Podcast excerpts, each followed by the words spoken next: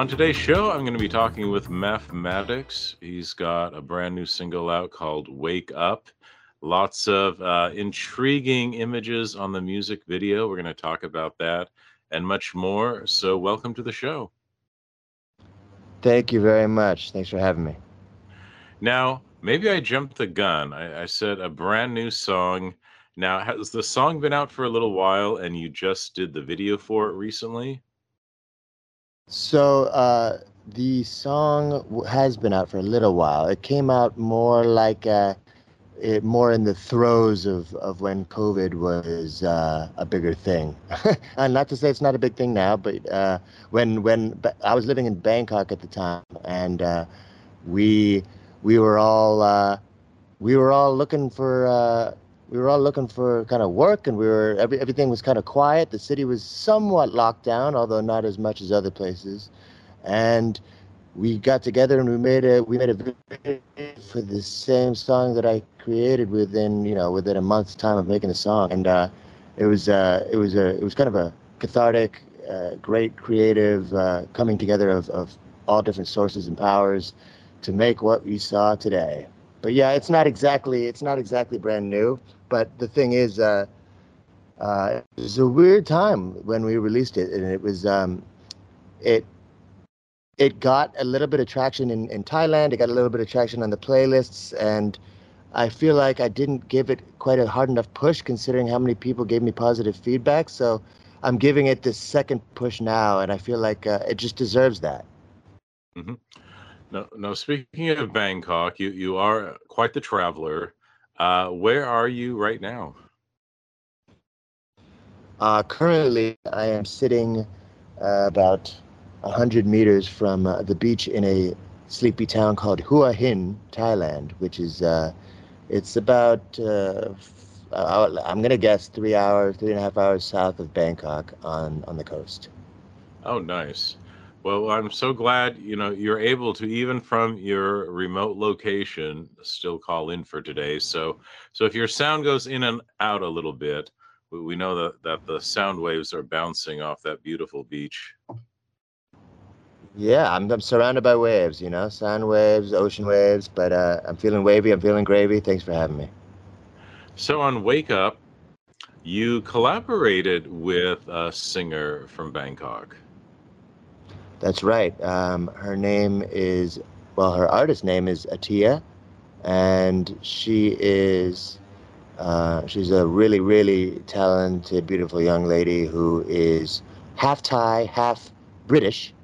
Um, and she, uh, I, I've known her, I've lived in Thailand now for, for coming up on around 15 years. And um, I've lived, uh, I've, I've been a part of uh, quite a big part of the music scene um, for for many years here, and and it's uh, the Bangkok music scene. It's it's quite interesting because it's um, it's intimate. It's it's it, in a weird way. It feels like you're in some uh, some small town music scene, like you know, like as if you're in uh, some you know. It doesn't it doesn't feel like this massive metropolis that it is.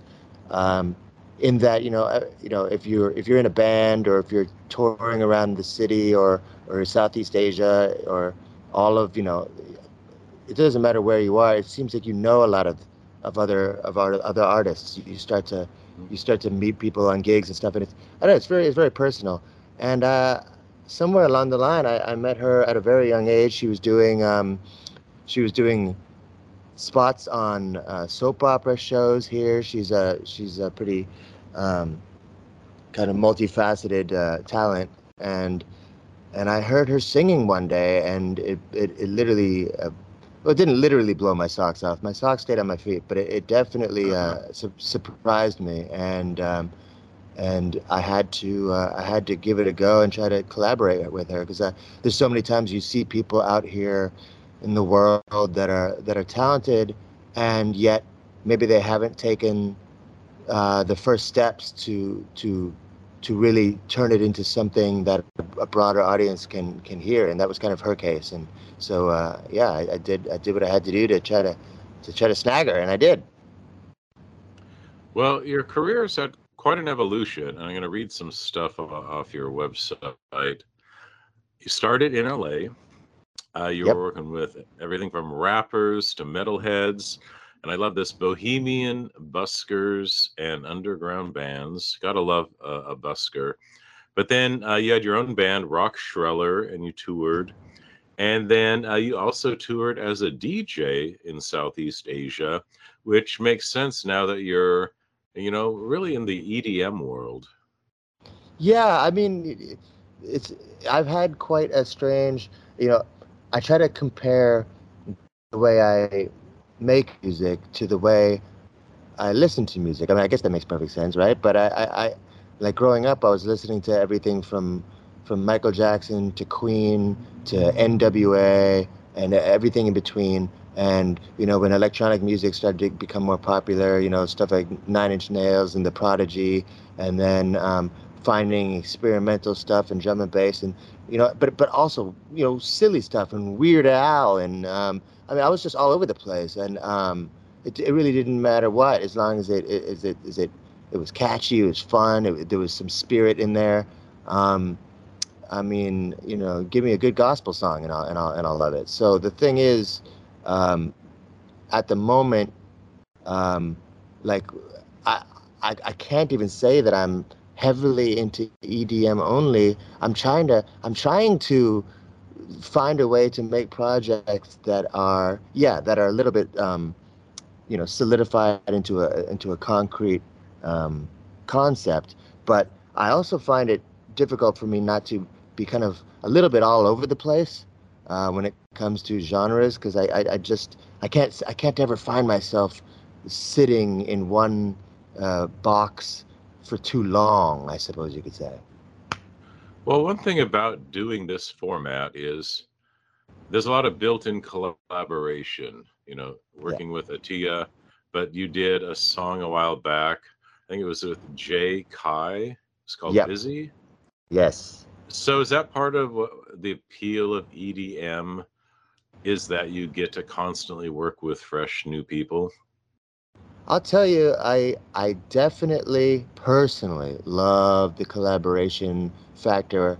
Uh, no matter no matter what the, the style of music I'm working it in working in, but for sure with with EDM, wh- whether it's drum and bass or house music, um, the great thing is you know, you really can you can find let's say someone who who's who's a blues artist, and it's you know it for me it would be a pleasure to find a some some top tier blues artist and make a, techno song.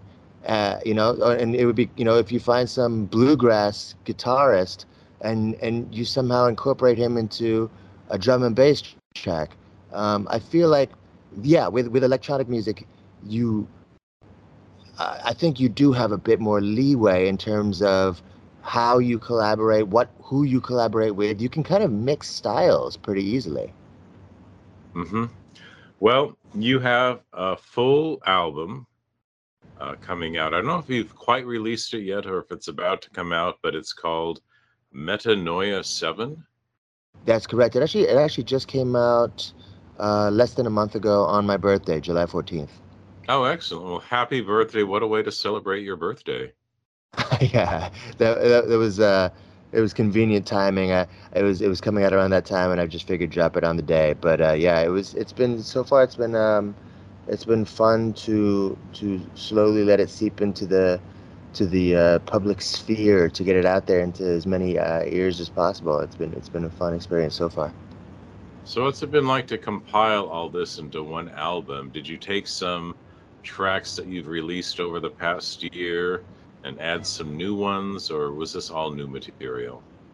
This was um, this was all new material, and I'll say, you know, it's it was just kind of like what I said earlier in the sense that um, the album itself has, you could say, different genres popping up in different songs in, in some way, but I really did have it uh, from from the first song to the final seventh song, really kind of meld into each other one by one into a somewhat of a story, and um, and it's it is it, I will say this: there are elements of the album that are lighthearted, that are kind of more simple and more just for the for the for the uh, sake of catchy dancing music, but there's also a lot in there that that comes from kind of a personal space, and it really does encompass the way my kind of my state of mind has been for the past year or so.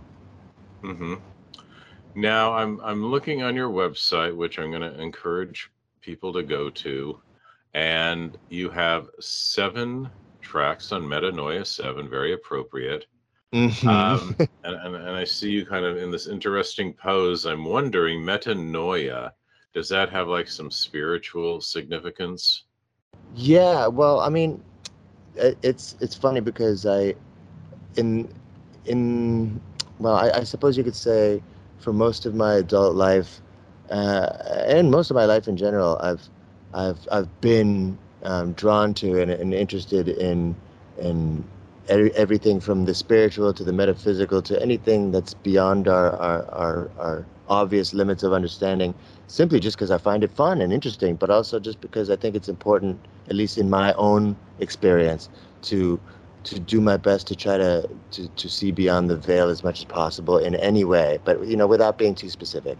And so, um, over the course of, of the past couple of years, especially, I've I've I've been kind of doing a lot of deep diving with with especially with the amount of time I've had uh, given to me, you could say, if you look at it in a good way, given to me by by uh, current events that have allowed me to kind of step away from from from everything and, and, and take time to really kind of examine what's going on on a deeper level within me. And um, I think doing that sometimes can can can allow for a healthy amount of growth or change in any direction that that we may we may or may not know that we need or or, or whatever that, that it, it's just it, it really has given me a sense of of growth and i think i i actually learned about that word metanoia through a um, somewhat of a, a spiritual guru um, that i have been um, kind of been somewhat of a having a, a mentorship of, of sorts in the past year. And yeah so in meta, metanoia in christian theology metanoia is is is understood as a transformative change of heart.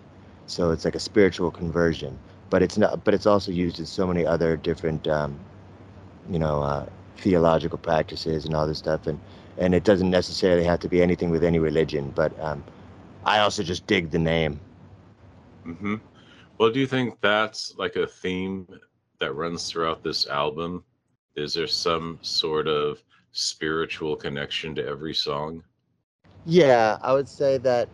Um, I would say just the mere act of connecting to oneself on on a level they find deeper than they have in the past in it of itself is is an act of spirituality being spiritual um because you know i i would never profess to say that i'm uh, religious per se i would never profess to say that i i um I, I, I don't want to. I, I would like to tread lightly in terms of the the terminology I use, and I certainly don't use any of them as fact, but I find them as interesting and beautiful. And yeah, so I would say that the album in it of itself is um, a, a whole lot of truth coming from me.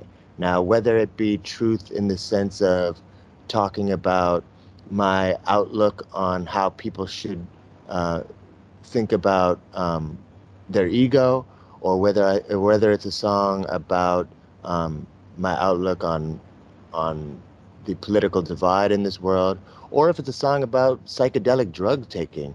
Um, everything on this album does come from a place of honesty and and and a true experience of that's what's going on in my life, and I, I find that to be a spiritual practice, just to to to practice kind of uh, self examination and to to speak honestly. Well, I'm looking at the song lineup, and you have, let me see if I can count this correctly, four collaborators, two of them, or one of them on two songs. Uh, you, you get back together with Atia, do a song with, with Atia and Kevin Graves. Am I Yep, Kevin Graves, yep. right? Kevin Graves. Yep. You do two two tracks with Charlie Banks. This one I like. Rorschach Rick. yeah, And, and then um, Will or John Will Sale, which is my favorite title on the album, uh, a song called "The Walking Dead" is a documentary. That's right. Yeah, I mean that was uh, was a really fun one to write, actually. Um, yeah, John Will Sale is a uh, a talented singer songwriter who uh, who I one of the earlier uh, musicians that I met when I when I was in when I came to Bangkok, and uh, he was in. I, this was back before I was really heavily into the music scene. I was more in the film side of things out here, and he was in a band called Sang Som Massacre, and uh, they were a wild bunch. I mean, Sang Som is is a uh, is a cheap type of uh, whiskey they sell here in Thailand, and so Sang Som Massacre. You could imagine uh, they got up to a, a bit of rebel rousing now and then, and he since then has has evolved and grown as a musician and, and made some really amazing things. And I kind of I found it necessary that as as this is my first full album, uh, and I'm trying to get collaborators. He was it was a great one for him to for him to join and uh, come together with me on on basically the only song on the album that is rock based. Everything else, as you as you may or may not have heard, is a little bit more on the hip hop or electronic or indie tronic kind of side. But this one is a little bit more full fledged rock. Mm-hmm. And where did you find your other collaborators? You know, you uh, obviously have a, already a track record with Atia, but do you get recommendations from others, or you know, where you're at? Is it just such a small community? Everything's word of mouth. Well, it's it's it's definitely Bangkok centric. In other words, a lot of these guys um, I met in Bangkok. Um, so Rorschach Rick, he is a, a South African musician that I met at um, at a live show at one of my friends. Well, here's the funny thing: Rorschach Rick I met while he was with his band doing a live show at a venue that was owned by Charlie Banks. So Uh-huh. that's uh, you know until I just said that to you right now, I didn't even really kind of connect those dots. But uh, it's it's kind of funny. It's, uh, yeah, and, and that kind of that kind of plays into what I was saying earlier about the Bangkok music scene being kind of intimate, and um, you know it's like and and Kevin Kevin um, I met him on the the tropical paradise island of Koh Phangan, which is uh, which is the the home of the very famous full moon parties in Thailand. Um, Oh. he, he's he's lived out on that island with uh, with his wife and child, and he's got another child on the way. And I met him through friends out there, and I think, as I recall, the first day I met him, he he beat us all in a poker game, and um, and uh, yeah, he pulled in a nice little hefty pot that day. And uh, uh, through through him, I realized that he, he worked on hip hop music, and uh, and I listened to his stuff, and I found him really really talented. So I so when I was working on this album, I you know thank thank thank God for the internet because uh, I, I I think I I did uh, almost almost all the collaborations with everyone here just uh, you know by contacting them through social media and then getting them to record at at their various uh, locations near wherever they are, and um, John Will Sale was the only one who actually came and visited my my home, and uh, we recorded together in person and wrote together in person. Everyone else was recorded at their own places, and we and we uh, collaborated over the internet. Well, I'm intrigued by, by these full moon parties. You're saying that's a regular thing there? Yeah, I mean, they they managed to take a big break uh, during uh, some of the the COVID times, but the, um, the they're back on now, and these are massive. I mean, I can't remember the number, so I won't even attempt to make a guess. But there's thousands and thousands of people every full moon um, on Hadrin Beach, and also some of the other beaches around these islands, and they just have these mega parties where people are, uh, you know, where people turn into werewolves and um, and act accordingly. It's pretty it's pretty intense. Um, and I I would say that as a guy who's done uh, my good fair share of partying, I think these full moon parties are almost too much for me, just in a sense that that it's like. you know, it's just a sea of flesh and sweat, and and it's all squeezed onto these little beaches, and it's just dueling speaker systems, and it's chaotic, but it's pretty fun too. So you've witnessed actual wolf or werewolf transformations. Oh yeah, I think I think even myself, I've had to uh, I've had to recover from from being one. So it's uh, it's it's definitely um, it's an experience. I mean, you know, some people would call it bucket lists. Other people would say you gotta you gotta go as much as possible. You know, I guess it's up to, it's up to the party or what level are you at. You know, but uh, it's it's it, it's wild. It's a trip. Now you released this album on your own label called Shrell, which sounds yep. a lot like your your band, Rock Shreller. It, so where, it's where definitely a, it's a tip of the hat for sure to Rock Shreller. That's for sure. So where did the Shreller originally come from? So, um, the the last band, the band that I was in before I went kind of solo mission was, yeah, as we mentioned before, it's called Rock Shreller, and um, I started that band with my good friend Scott Heller. Now, if if uh, if that has a, a similar uh, ring to it, then then I guess you could you could guess that there is a connection there. And um, apparently, when he was in high school, uh, it, what his nickname was Rock, for whatever reason. I couldn't tell you why. It was not not no connection to the Rock, and I think I think we ended up we, we were just playing around with words and somehow we came up with the word shreller, and I think it sounded kind of cool, like shrill, like the like the sound of a shrill, shrieking shreller. And um, I, I, we were fully aware how, uh, especially in Asia, uh, but but but anywhere in the world, it's not the most uh, familiar sound, rock shreller. But um, I guess that, that plays into kind of my overall outlook on on everything, which is I don't necessarily like to stick to the norm, and uh, a little bit of out out out there mentality goes a long way for me. And uh, yeah, I think uh, uh that that name stuck. So after the band broke up, I think uh, I just felt like I needed to I needed to keep a piece of that with me. Well, sure. And so, what's it like to start your own record label? Well, to be honest, it's um, it's more of uh, I would say it's how how do I put it without without putting myself down here? Because I I I also work in film, and you know I'll put it this way: when I was when I was 14 years old, and I started making movies with my friends, we would make a film company, right? And uh, like I I remember my very first film company.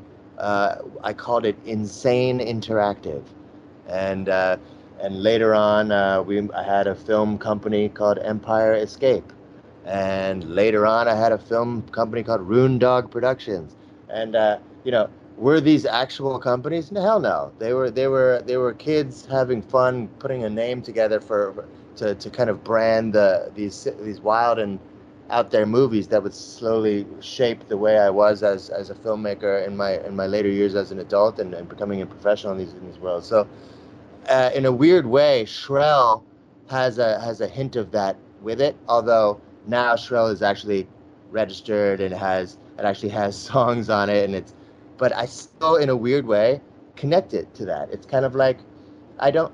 I, I don't intend to run a, a, a large label that slowly starts gathering artists and and uh, takes over the music world, but but you do want to have a label and you do want to and you do want to to be official in some way and so that's kind of how i'm taking all of this. It, i i really want to be able to make music and make make things make art that not only uh, entertains the hell out of me when i'm doing it but makes other people love it. And and and, and so if, if, if i'm going to throw a name on it then let shrell be that. And and i guess that's that's all that's all i feel about about shrell records at the moment. Let's let's see where it goes from here you know, do you ever go back and look at those early films you made? Oh my gosh, do I ever? I uh, I got I uh, I was I was savvy enough to you know digitize some of the tapes, and I've got I've got most of those stuff still uh, on on hard drives and on Google drives, and I've some of you some of them are on YouTube and yeah, all over the place. I'm I'm really happy we still have a lot of that stuff. Like were these shorts? Did you make features? Like what was the content like? Oh yeah, like my my first film. Uh, again, film. What, take that word with a grain of salt. But my, the first movie we made was was right around the time that the the Matrix came out, mm-hmm. and mm-hmm. uh, and of course we had been making little short, silly videos for for for even years before that. But the, our first attempt at making a movie was called Out for Blood, and uh, it consisted of about 40 minutes of us running around shooting each other. Um, it was uh, it, it, was it wasn't necessarily the most creative uh, piece of art you've ever seen, but I will say that it was one of the most uh, pivotal moments in my life because I got to I got to experience the the the that that that feeling of of getting people together, having a you know having some sort of loose schedule, you know, creating the fake blood in the in, in the kitchen and and editing editing things together with with VCR like two VCRs and an N64 as the gun sounds and uh, all kinds of wild stuff like that. It was it was really a trip. I, I, I was absolutely addicted from then on and and I think even though that was making a movie, it it all goes together. You know, when I when I first started making music, it was the same thing. It was it was using whatever technology I had at the time and kind of winging it and kind of coming up with my own ways of doing things and um, and it was so much fun that I genuinely think that, it, that there's a reason why I feel kind of um, like guerrilla filmmaking and independent music creation and everything in that sense really turns me on much more than major label, big budget, Hollywood, all of this stuff. That there's a place and time for all of those things, but um, I really, really get a kick more out of uh, doing as much as you can, kind of uh, independently in guerrilla style, because you, it, it, I don't know, there's the, there's this kind of rule breaking, kind of pirate esque way about it all that that that gives gives me a lot more um, uh, pleasure and joy. Nice. It kind of reminds me of, you know, what they used to call backyard productions, where you get together with your friends, get a camera, just make an epic movie in your backyard. Oh, that was that was basically my my life in um, in high school, and uh, and and to be honest, nowadays, um, you know, nowadays I'm fortunate enough I'm fortunate enough to get paid um, to to work on videos, to to work in film, to to make music. Um, I am not I'm not you know paying for a, a, Hollywood Hills mansion with the work that I do, but I but I I um, make a good enough amount to say that this is part of my career, and I still feel like the way I do it uh, has a strong relation to that backyard, you know, epic filmmaking uh, way. Because I think if you if you stick to the having fun method, if you if you if you grow from that first day and and stay on that same trajectory, then it's always going to be connected, right? There's always going to be a, a, a connection, a link from that first day till now. Mm-hmm. That's one thing I like about EDM music. It still has a DIY quality. You know, you've got your laptop, you've got a good music program and, and it's like you don't need a ton of money or, or permission from anyone else. You can start creating anytime you want to. That's that's for sure is true. And i, I would say that especially when you said that you don't need a lot of money that's that is 100% correct as well especially now obviously. And in 2022 the amount of uh, free software uh, is, is is crazy. And on top of that our computers you know, even even with just a standard computer nowadays, it's going to run just fine. I mean, obviously back in uh, you know early 2000s and then even earlier than that, the 90s, you know, it, you know, you kind of unless you had good hardware and all that stuff, it you know it, it got a little bit trickier. But nowadays, yeah, I mean, you can really and so with I think with electronic music, um, you can um, you know you're if you if you don't want to go down the route of getting live instruments, which uh, which I've been doing a lot more these days, which I really enjoy, getting getting live instruments in, involved. Yeah, you can just kind of just play around and, and, and see see what you can come up with. But um, it really is kind of up to you how deep you want to go. And and I I, I would say that um, a fun thing to, to to dabble with is uh, sampling, and I think you know it's it's I guess it could be a touchy subject when it comes to the legality of how how deep do you want to go with sampling in terms of being able to uh, not get sued, but uh, the fun bit is if you sample something and then tweak it hard enough, I dare anyone to be able to tell you where it's from. You know, I think I I'll never forget when my sister played uh, was playing uh, early Beastie Boys to me when I was only like uh, I don't know I must have been like nine years old, and I remember she started she was explaining to me how they sampled music, and I was like, what's what does that mean? And she's like, they take little tiny bits of of well-known music. She's like, they, for instance, this song. I think uh, they sampled Steely Dan, and I was like, who the hell is Steely Dan? That sounds cool. And she's like, uh, and she and she's like, and she's like, you wouldn't know. She's like, you wouldn't know that this is Steely Dan, but you know, they took like just this little tiny bit, and I I'll never forget her telling me that. And little did I know that I would actually be doing the exact same stuff later. She sounds like she has a really good ear for music. Yeah, she she. Uh, I mean, I, I definitely, I um, I think I, I learned a lot from her her taste in music uh, growing up, and uh, she she definitely was uh, art, artistically savvy, and, and, and yeah. I'm still so intrigued by your early filmmaking.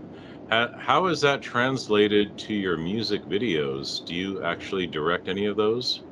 Yeah, I think I I would be uh, hard pressed to find myself not a major part of any video that I was working on for my own music. I would say um, that uh, there's a good chance that every every music in the future that I ever have that is for my music, I'll probably end up directing. Um, the this this this one, the uh, Wake Up, um, I did direct it, I did edit it, but it was a absolute joy to create this one because it wasn't only me uh, uh, that was a major part of this. Um, a lot of close friends, my fiance, even uh, all of us were.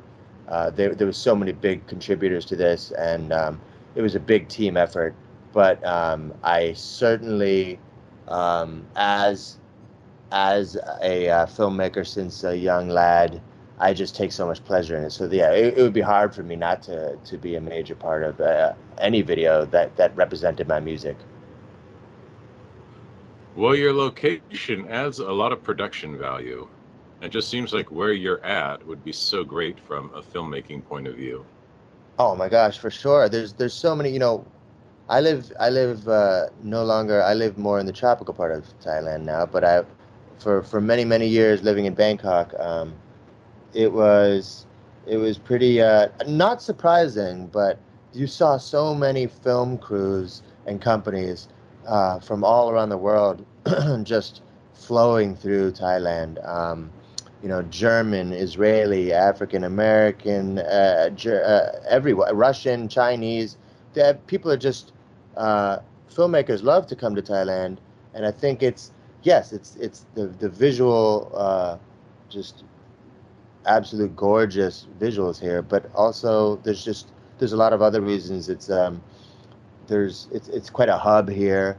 It's a safe place. Um, it's not it's really not too expensive. There's a lot of good. It's it's you know Bangkok is like a super super modern city, but it's also got all of these kind of ancient third world vibes to it, and um, everything in between. And the country is just it's a special place. So yeah, I think uh, I I definitely chose uh, the right place when it comes to uh, finding locations. Well, there's not only beautiful natural settings there, but the architecture is so unique and yeah. picturing like an aerial shot you have uh, of a woman on a rooftop with a drone circling overhead, which, you know, I, I think like in, um, you know, America, you know our architecture is so distinct and it's almost like when you watch a really good movie like a james bond movie and suddenly you know they're in thailand or in another location you you, you recognize that the architecture is so different or you actually see people on rooftops where you wouldn't see that here Yeah, no, for sure. I, I, I would say that Bangkok, especially, really kind of blew me away. You know, there was um, I can't remember if it was the late the late '90s or the early 2000s, but there was a there was um, a specifically in Thailand a kind of um,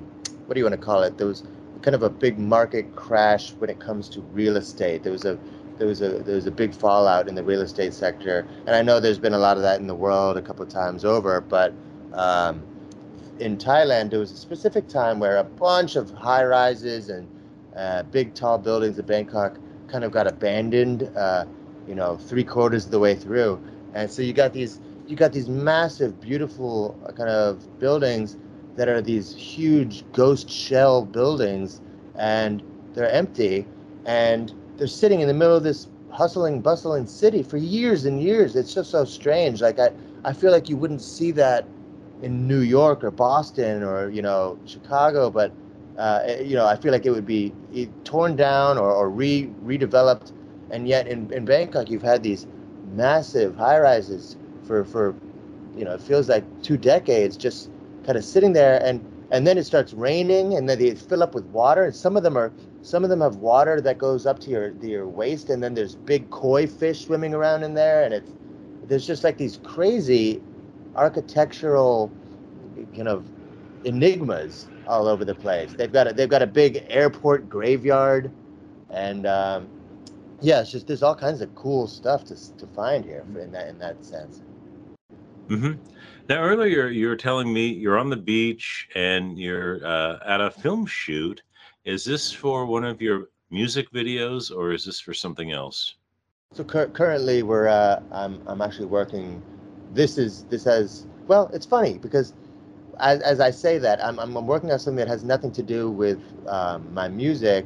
It's it's a I'm working on a heritage uh, film for a, a really old traditional fabric uh, company that's like ancient here in Thailand, and and it's basically one of the last ones um, standing. And it's you know we were we were interviewing you know 80 year old uh, workers that have been here since they were born, working for this company, and they were so emotional. It's a beautiful thing, but um, this kind of connects to what I said earlier about about guerrilla filmmaking. You know, there, there's lots of companies out here you know trying to snag as much work as they can and and i'm out here solo um, dragging my equipment with me running around this this uh, factory filming filming people uh, using old press printing machinery uh, you know mixing mixing up the ink and stuff like that. And then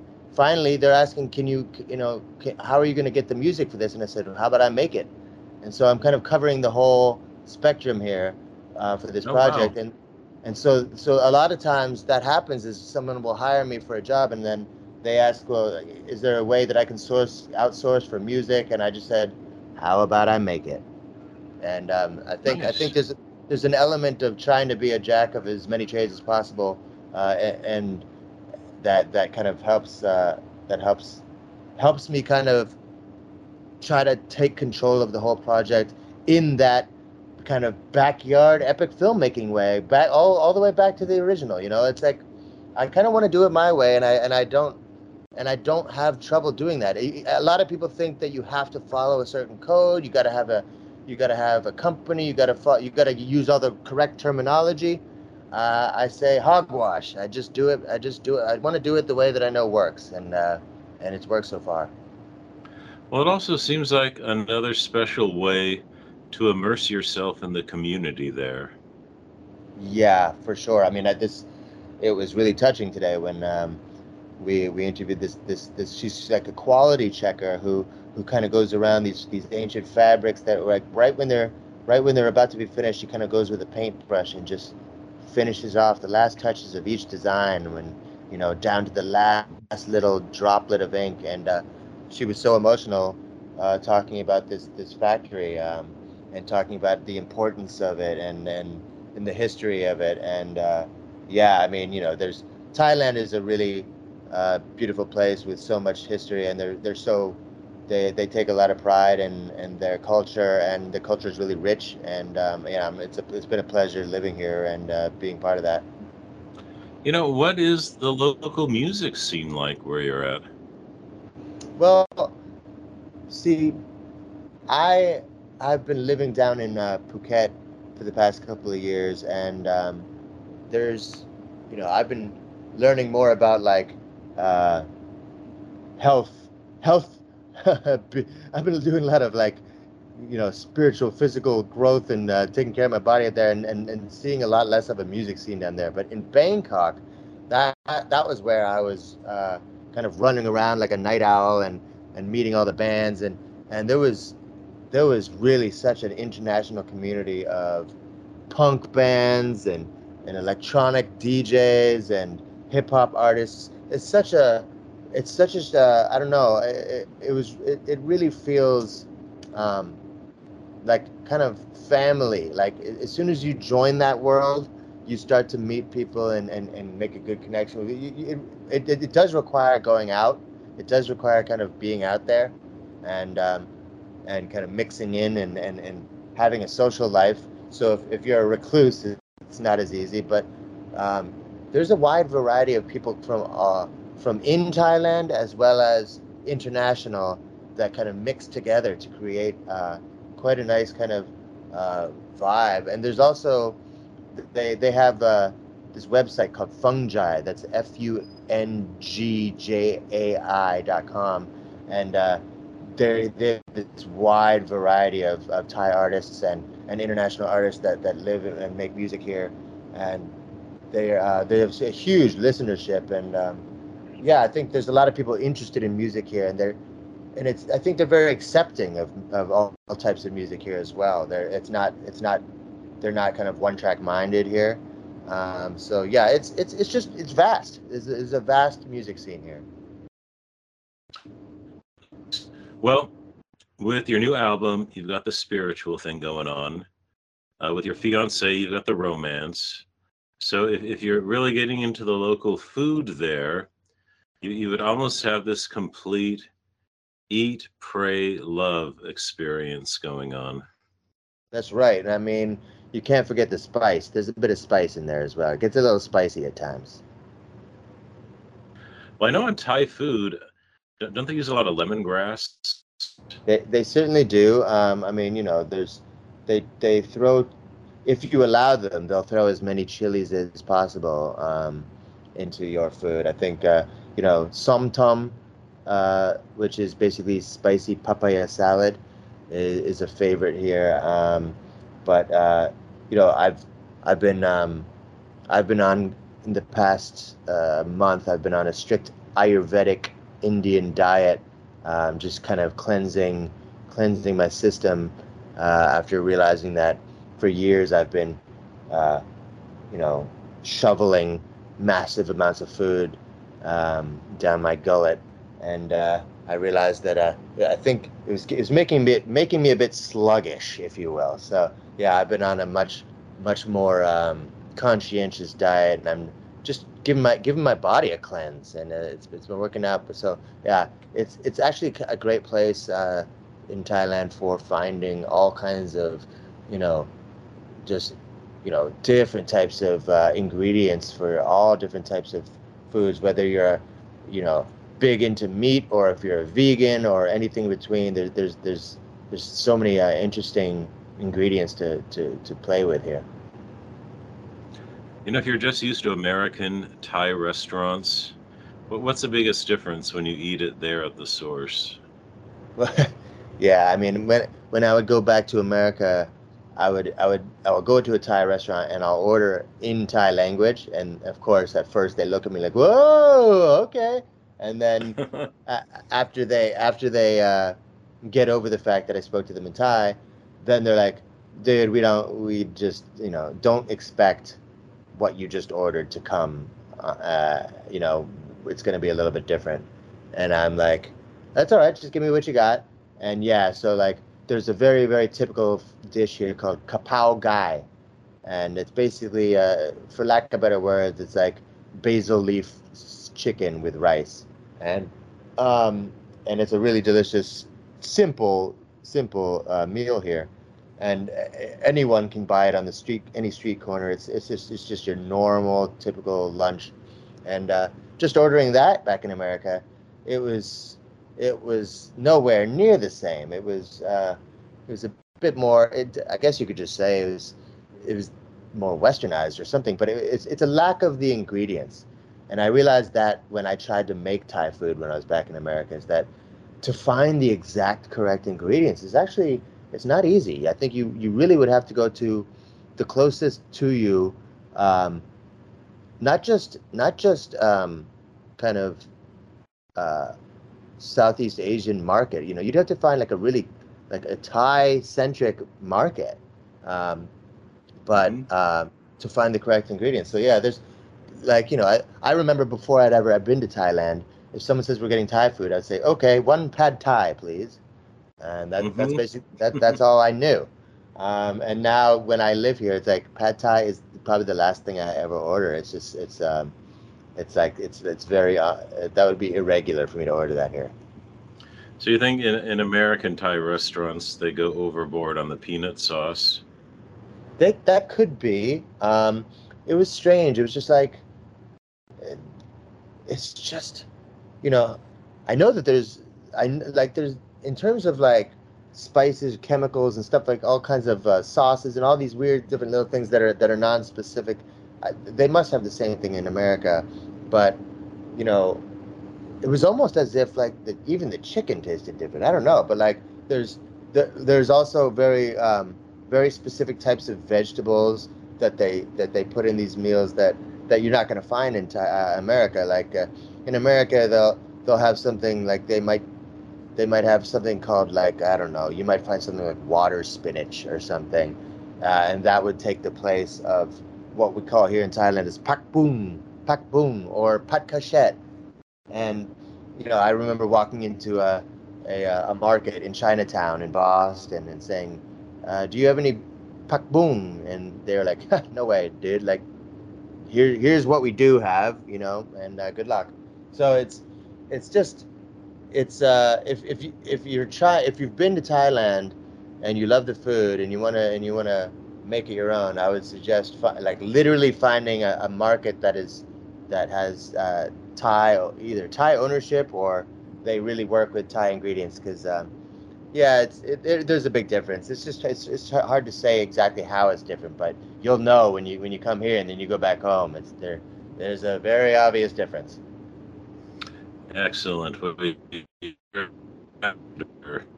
Uh, for Thailand. So very good. So before we wrap up, where are your preferred social media hangouts and how can people find your music online? Well, um, you know, I think uh, adding me on uh, Instagram is uh, would be a good way to probably see the, the more frequent updates from me, both both personal and art, artistic, as well as um, you know just all kind of like uh, a, a, good way to see what I, any updates on the music. And um, I'm on Facebook as well, and uh, my YouTube uh, obviously will have uh, a continued amount. So all if you search Maffmatix under any of these, you'll you'll find me, and um, that's M A F F M A T I X. And um, and yeah, I think uh, any streaming service, whether it's Spotify or uh, SoundCloud or I, you know, Apple Music or any of these things, um, you will find my music there. So uh, it's uh, it, and when when you do search for my music, um, I think uh, there's a good chance you'll find uh, something that that floats your boat because it is all over the place. You're gonna find hip hop and um, and uh, house music and techno and rock and and uh, pop. It's all over the place. So so go have a look and see if you can find something you like. And uh, and also do, feel free to uh, to hit me up and if you want to do a collaboration, uh, maybe maybe we can work something out. Let's see. Cool. When you were getting the Maffmatix domain name, Maffmatix.com, did yeah. you actually run across any other names that were similar to that? I didn't. Um, and also, that's the other thing is that there's so many. I realize there's a lot of artists out there, uh, that that have some sort of play on the word mathematics. Um, but I have Uh-huh. to uh, I have to give a shout out to my boy Sleazy E, who who came up uh, with that nickname back when I was in college. Uh, Sleazy E is uh, is a good old friend of mine, and he uh, he said that you know as my last name is Maddox, uh, he's like you gotta have a nickname, man, and I think you know I think mathematics is, is the one, but you know let's let's I don't think mathematics is right. We gotta say it with more of a more of a ghetto accent. So I think we're gonna call you mathematics, boy. We're calling you mathematics, son. And and that's how that's how it, uh, it played out. So with with the the most with all the the strongest accent you can. It's a big double F, Maffmatix. Well, you're you're the one and only. So, That that's that's right, sir. all right. Final wrap up here. So, I've been trying to give you this big setup. Eat, pray, love. I'm gonna get. I'm just gonna give you this great responsibility to talk about and sum up your experience there, because I think what you're doing would be a big fantasy for a lot of people. You know, to go to another country, immerse yourself in the culture, create music, make music videos, you know, do film projects on the side.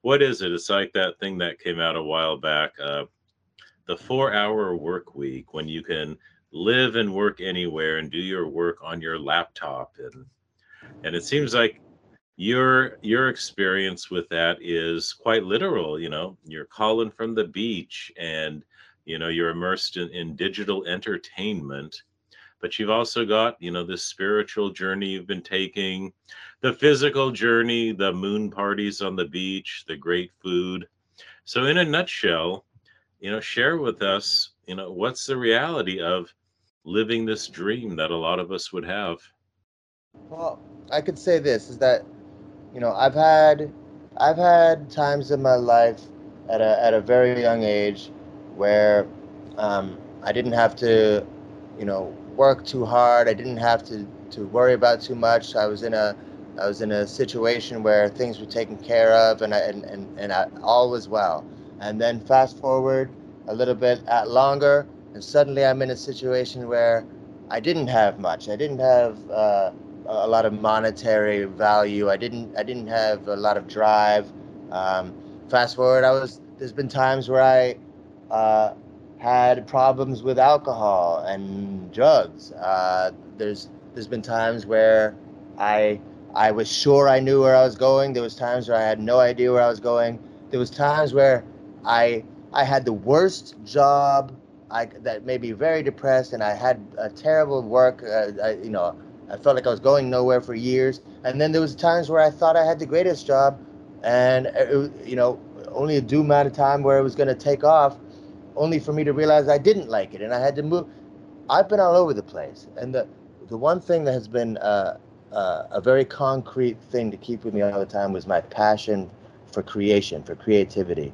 I no, no, no matter where I was in life, I really loved making things, whether it was making music, working on videos, making comedy videos with my friends, going out there and, and, and, and drawing, creating digital art, you know, anything that got my creative juices flowing, you know, writing.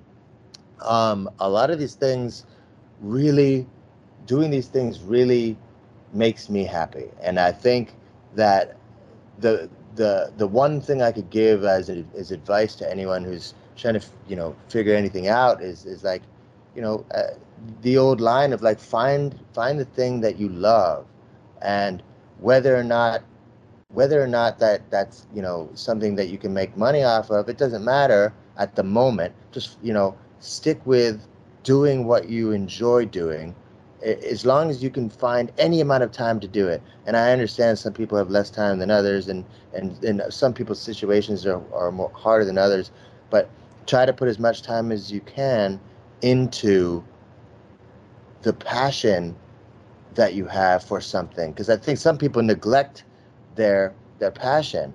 And and then and then even and and that's that's that's a travesty. And then uh, uh, you know some people maybe they they they're suppressing or hiding or can't find or haven't found yet their passion. So maybe your your goal is to look for it.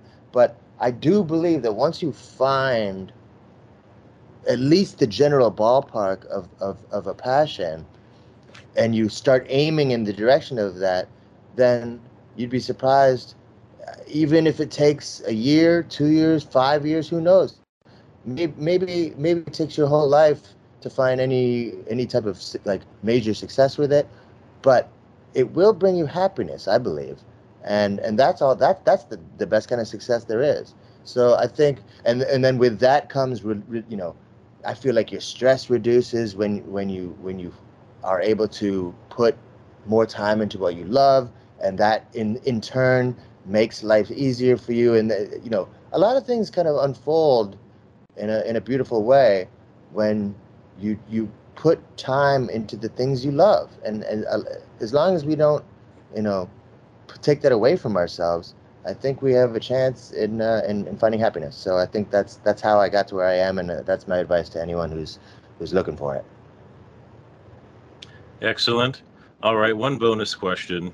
Any chance you'll be posting online out for blood and your other early backyard productions I used to have it on YouTube, um, and if I can't find, if, if nobody can find Out for Blood on YouTube, I might throw it on my Vimeo. Um, and uh, and if that's the case, yeah, keep keep your eyes open for the Maffmatix Vimeo, uh, and uh, and let's see if I can get it up there for for for people to to experience one of the greatest films of all time. Absolutely. Okay, his name is Maffmatix. The current video is Wake Up. The just dropped on his birthday album is Metanoia 7. He is doing his creative, you know, the creative dream there in Thailand. you I think you're a real inspiration and if you if you don't do anything else this year besides have a big hit with Metanoia 7, uh, maybe you'll round up some locals and shoot a sequel to Out for Blood. we can only hope.